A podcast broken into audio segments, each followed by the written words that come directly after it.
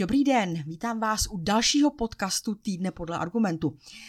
K tématům, které chci speciálně vypíchnout, patří stanovení takzvaného krytu s na ministerstvu vnitra u nového útvaru, který bude plně vyhledávat vnitřní přátelé ve veřejné správě. Ano, je potřeba zjišťovat, monitorovat a sepisovat seznamy. A ne Pepku, kdybys někde slyšel, že pan Fiala je dobytek, tak přijdeš a řekneš, kdo to povídal. E, nicméně nyní začneme jako obvykle zahraničními událostmi. Podíváme se nejprve na vývoj u strategického aktiva, a sice u uh, polovodičů věnovali jsme se situaci mezi Spojenými státy a Čínou. Nebezpečný střed mezi dvěma hlavními světovými velmocemi se stále více odehrává v technologické oblasti. Čína má největší eh, počet doktorandů v oblasti vědy, technologií matematiky a inženýrství na světě. Najímá také zahraniční inženýry a manažery se zkušenostmi s výrobou pokročilých čipů. 10% tajvanských inženýrů zabývajících se čipy se přestěhovalo do Číny. Země také uskutečnila mnoho strategických investic, fúzí a akvizic v oblasti výroby pokročilých čipů. Trpělivá Čína by nakonec mohla vyvinout polovodičovou technologii ve vlastní režii, a to navzdory nákladům.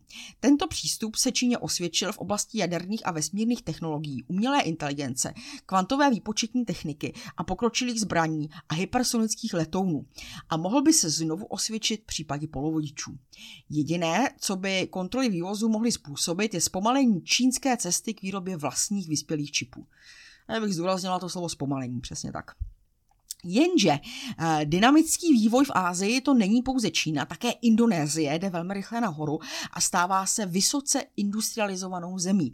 Informovali jsme. Uh, pokračující energetická krize donutila hutě v Číně a Evropě omezit výrobu někdy i přesunout výrobu. To může být šance pro jiné hráče. Současná krize podkopává obchodní model několika energeticky náročných odvětví, která jsou páteří, potrhávám já, celých průmyslových hodnotových řetězců. To znamená konkrétní rizika pro pracovní místa s vysokou hodnotou, investice a know-how v Evropě ve prospěch třetích zemí. Ano, vlastně e, může dojít k intenzivní deindustrializaci kvůli e, drahým energiím které těží z mnohem nižších cen energie a nezdílejí stejnou úroveň klimatických ambicí, uvedl Axel Egert, generální ředitel Evropského združení výrobců ocely. Desítky závodů v nejrůznějších odvětvích, jako je ocelářství, hliníkář, hliníkárenství, výroba hnojiv a samotná energetika, byly nuceny ukončit činnost, protože kvůli vysokým cenám plynu a elektřiny jsou jejich podniky ztrátové. Více než polovina evropských hliníkáren, víte, že už jsem se věnovala tématu hliníku v řadě uh, svých speciálních speciálních podcastů k energetice, již byla postižena energetickou krizí. Eh, podle Eurometalux EU dočasně přišla o, eh, no otázka jestli dočasně, 650 tisíc tun eh, primární hliníkové kapacity, tedy přibližně 30% její celkové kapacity. Kromě hliníku je další důležitou komoditou nikl a jeho výroba. Odstávky hutí v místech, jako je Evropa a Čína, činí z Indonésie atraktivní alternativu. Ta je totiž jedním z největších světových producentů niklu. Nemusím asi znovu zdůrazňovat, že tato politika skutečně klimatu nějak jako neprospěje. Zkrátka, protože ta výroba jako nezmizí, prostě se jenom přemístí eh, do jiné země obrovská míra nerovnosti a rentierský kapitalismus v praxi. Informovali jsme o nárůstu nerovnosti, který je zřejmě způsoben prudkým nárůstem hodnoty finančních aktiv během pandemie COVID-19, uvádí zpráva Global Wealth Report 2022. Podle nové zprávy Credit Suisse je téměř 48% světového bohatství domácností v rukou pouhého 1,2% světové populace. 48%, téměř polovina, a oproti tomu 1% populace. Těchto 62,5 milionů osob ovládá ohromujících 221,7 bilionů dolarů. Doporučuji se podívat i na velmi názornou infografiku. Rozšiřujeme naše zpravodajství uh, o afrických zemích. Tentokrát Burkina Faso vojenský převrat opět změnil poměry v násilnostmi zmítané západoafrické zemi. Prezident, který sliboval zajištění bezpečnosti pro obyvatele, podle nich selhal. Stát s více než 20 miliony obyvatel, Africká republika Burkina Faso, zvaná též země spravedlivých, je bývalou francouzskou kolonií a získala nezávislost v roce 1960. Hraničí se šesti státy Mali, Nigerem, Beninem, Togem a Ghanou a pobřežím e, Slonoviny. Situace politická je konstantně napjatá, lidé jsou nespokojeni i v oblasti ekonomiky a bezpečnosti. Chudá africká země e, trpí útoky a násilnostmi islamistických radikálů a vlastně neřešení situace Eh, vyústilo eh, ve svržení prezidenta Kaborého. Ani nový prezident Sandaogo Damiba však eh, nezlepšil život obyvatel Burkiny Faso a také on byl před několika dny svržen. Upozorňuji na nový Cross Border Talks, podcast eh, z rozhovorů, které eh, vede Veronika, tentokrát s polskou odbornicí na sociální politiku a autorkou knihy Korpo, eh, kdy hovoří o tom, jak fungují nadnárodní firmy a velmi výstižně zdůrazňuje, že vlastně nevytváří nová místa, ale jenom je přemysťují. A tím se také, řekněme, vysvětluje určité napětí mezi vyspělejšími zeměmi a mezi třeba zeměmi, jako je Polsko nebo Česká republika. Zásadním tématem je také to, jakým způsobem zachází se zaměstnanci a k čemu to následně vede.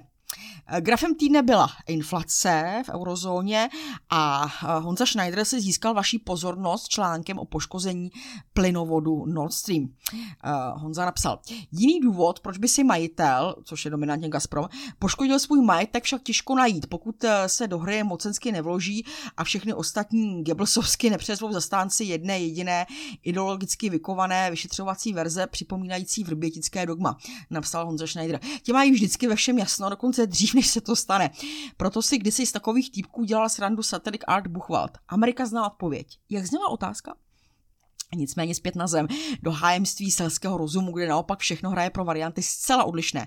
Začneme u prostořekých politiků. Americký prezident Joe Biden letos 7. února uvedl, že pokud ruské jednotky a tanky překročí hranice s Ukrajinou, bude to znamenat konec plynovodu Nord Stream 2. Když byl pak tázán, jak přesně se to stane, odpověděl jen slibuji vám, že to zvládneme. Tady eh, připomínám vlastně můj podcast z minulého týdne, kde jsem přesně tento citát také uváděla.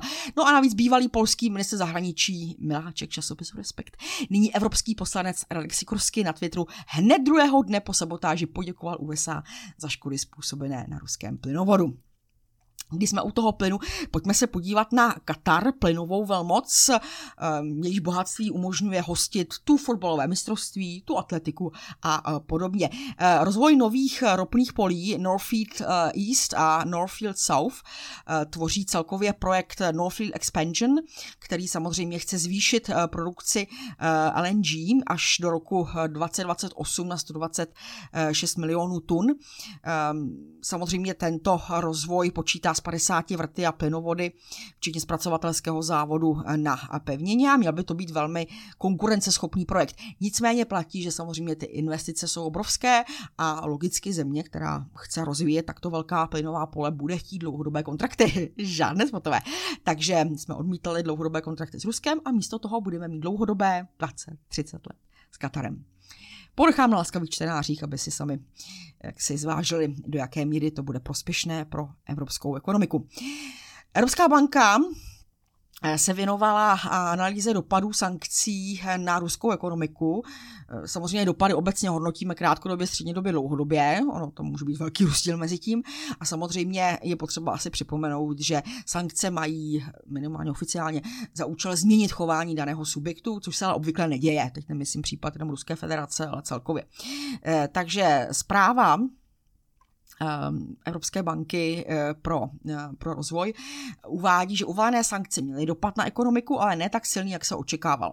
Konkrétně zpráva píše, dopad sankcí na aktivitu v Ruské federaci byl závažný, ale ne tak špatný, jak se očekávalo. To vyplývá jinak z kroků, které centrální banka Ruska podnikla, aby zabránila finanční krizi a jinak z omezeného sankcionování energetického sektoru, což odráží značnou závislost těch, kteří sankce uvalují na ruské energetice. Nicméně jiné sektory ruské ekonomiky byly zasaženy těžce. Například jiná než ropná, tedy zejména odvětví závislá na zahraničním dovozu.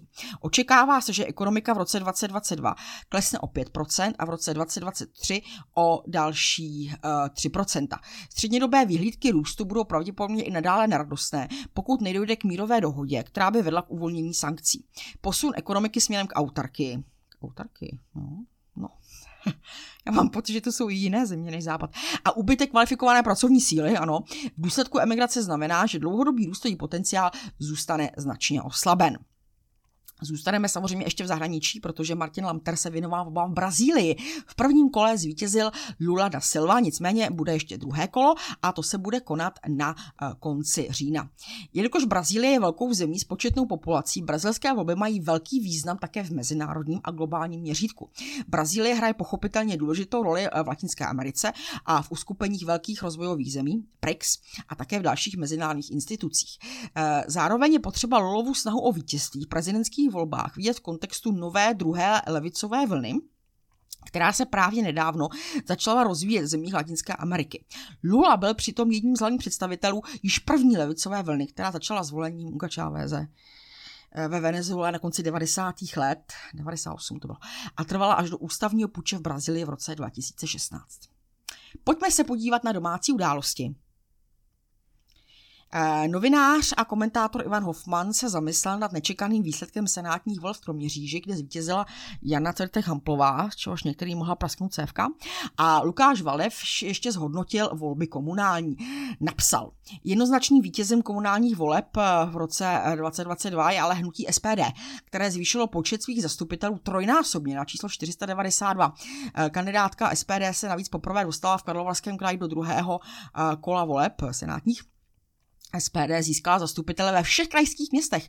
Dříve věc naprosto nemyslitelná, a to včetně eh, Prahy. Eh, ohledně vlády nejvíce ztratil stan, plný 750 mandátů, kauza dozimetr eh, ve spojení s naprostou neschopností vlády, píše Lukáš Valeš, respektive ministra hospodářství Síkely za stan udělali své a starostové přišli téměř o třetinu svých mandátů. Následování lidovci, ztráta 11%, 400 mandátů, ODS minus asi 300 mandátů, Piráti přišli téměř o 25% mandátů a získali jich pouhých 274 a TOP 09, která ztratila téměř 12% a počet mandátů tak klesl na 428 to na vítězství věru nevypadá, napsal Lukáš Valeš. Opravdovou katastrofou ovšem skončily volby pro obě dříve levicové strany. ČSSD získala v roce 2018, a to už byla v těžké krizi, ano, téměř 2000 mandátů, v roce 2022 už jen 799, což je propad o neuvěřitelných 60%. Ještě horší skóre má KSČM, která přišla o plných 70% mandátů. Ehm, v roce 2018 jich bylo 1470, teď jich bylo 466. Ani jedné ze stran se tedy změna vedení nevyplatila a dlouhodobý propad, o jejich příčinách jsme v argumentu často psali. Ano, máme k tomu tuny analýz. Dále pokračuje. Ještě pár voleb a obě strany mohou reálně přemýšlet o svém definitivním konci, píše uh, Lukáš Valeš. Uh, ještě tu máme Anu Veselou, která do kontextu hodnocení politické situace zahrnula také demonstrace.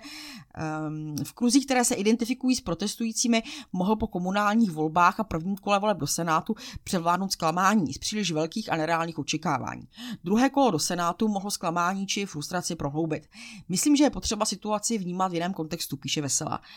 Je vysoce pravděpodobné, že ke konci roku bude patrné, že vláda situaci nezvládá a nebude to zřejmě jen česká vláda. Předčasné odvolání i někoho, kdo se může jevit jako destrukční diletant může vytvořit pro budoucnost problém. Strana hnutí osoba není zcela diskreditována a může se znovu na politické scéně objevit. Přestože tento přístup vypadá možná jako adorace čím hůř, tím líp, není tomu tak. Jaké jsou totiž alternativy? No a následně potom už se podívejte do jeho článku, jaké tam vidí alternativy. 8. Eh, října se konala demonstrace ČMKOS, které se budeme asi intenzivně věnovat v podcastech příští týden.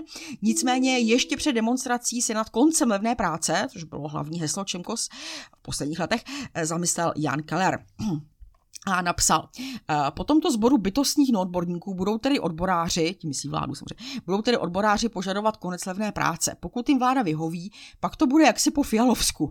Levná práce u nás definitivně skončí s vychladnutím poslední sklářské pece, s útlumem zbytků energeticky náročného chemického průmyslu, s krachy stavebních firm a dalším propadem českého zemědělství. Jediné, co snad bude vláda regulovat, bude vytápění v kuluárech nově vzniklých úřadů náměstků ministrů, eh, které se rozáří duhou pěti politických stran. Pochybuji, že by někdo z těch, eh, kdo v roce 2015 rozjížděli akci konec levné práce, vůbec kdy napadlo, že požadavek bude splněn tak rychle a tak neočekávaným způsobem. Odboráři mají eh, v sobotu 8. října přesně 5 minut po 12. o čem podiskutovat, napsal Jan Keller.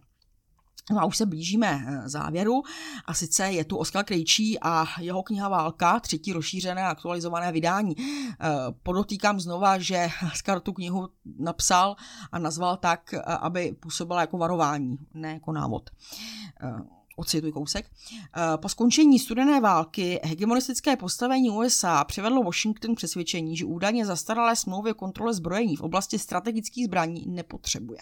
Spojené státy postupně odstoupily od smluv o omezení eh, systému protiraketové obrany, o likvidaci raket středního a kratšího doletu, ale i od smlouvy o otevřeném nebi, smlouvy Nový start, se podařilo prodloužit jen díky změně na postu prezidenta USA. Je přirozené, že uvedené smlouvy technicky i politicky částečně zastaraly, pravděpodobně byly též porušovány. Objevily se nové typy zbraní, které v dohodách nejsou zohledněny, smlouvy jsou polovičaté a umluvy o strategických zbraních nepočítají s Čínou. Určitě by ale bylo vhodnější 40 let budovaný systém kontroly jaderného zbrojení vylepšovat, ne ho rozbít bez náhrady. Existuje přece možnost nahradit zastaralé smlouvy modernějšími. Jednostrané vypovídání takto závažných smluv dramaticky snižuje vzájemnou důvěru mezi mocnostmi. Ze všech poznatků o válečných hrůzách lidstvo zatím neodvodilo závěr, že je válku třeba ze sociálního chování odstranit. Řada údajů přitom naznačuje, že se zvyšuje nebezpečí z důsledků válek a jejich příprav. Zbraně se stávají stále ničivější a přestože jsou ty nejzhoubnější využívány zatím jen k odstrašení, nelze zaručit, že nebudou použity iracionálně, se sebevraženými důsledky pro celé lidstvo. Také materiální náklady na přípravu válek rostou, přičemž se nepodlamuje pouze státní ekonomika, ale vyčerpávají se i omezené přírodní zdroje. Aktuální situace na Ukrajině či v Iráku nebo Jemenu ukazuje, že budovat mír je mnohem obtížnější než válčit. Zabránit dalším zničujícím válkám vyžaduje nutnost respektovat všechny roviny jejich zdrojů, ať již na úrovni světové politiky, státního režimu či povahy člověka. Na závěr malá, malá reakce. My jsme se jako časopis Argument stali terčem útoku pana filozofa Škabrahy v salonu práva, který se tam snaží na několika stranách velkých, aby lidé milovali bombardování a válku. Já neříkám v tomto podcastu příliš často silná slova, to vy víte, pravidelní posluchači, ale tady musí zaznít jasné a ostré nasrat, pane Škabraho. My stojíme na straně míru, na straně diplomacie, vyjednávání, na straně spravedlivého míru, ať už jde o Irák, Afganistán, Jemen nebo Ukrajinu. Od nás podporu války a těšení se na jadernou katastrofu, jak si neuslyšíte. A na závěr malé zamýšlení. V jaké době tu žijeme? Když ten, kdo je pro mír, se stává nebezpečnou osobou a vnitřním nepřítelem. A ten, kdo chce od gauče rozpoutat jadernou katastrofu, je kladný hrdina. Se zvoláním Dejme šanci míru končím dnešní podcast a budu doufat, že se u toho příštího sejdeme.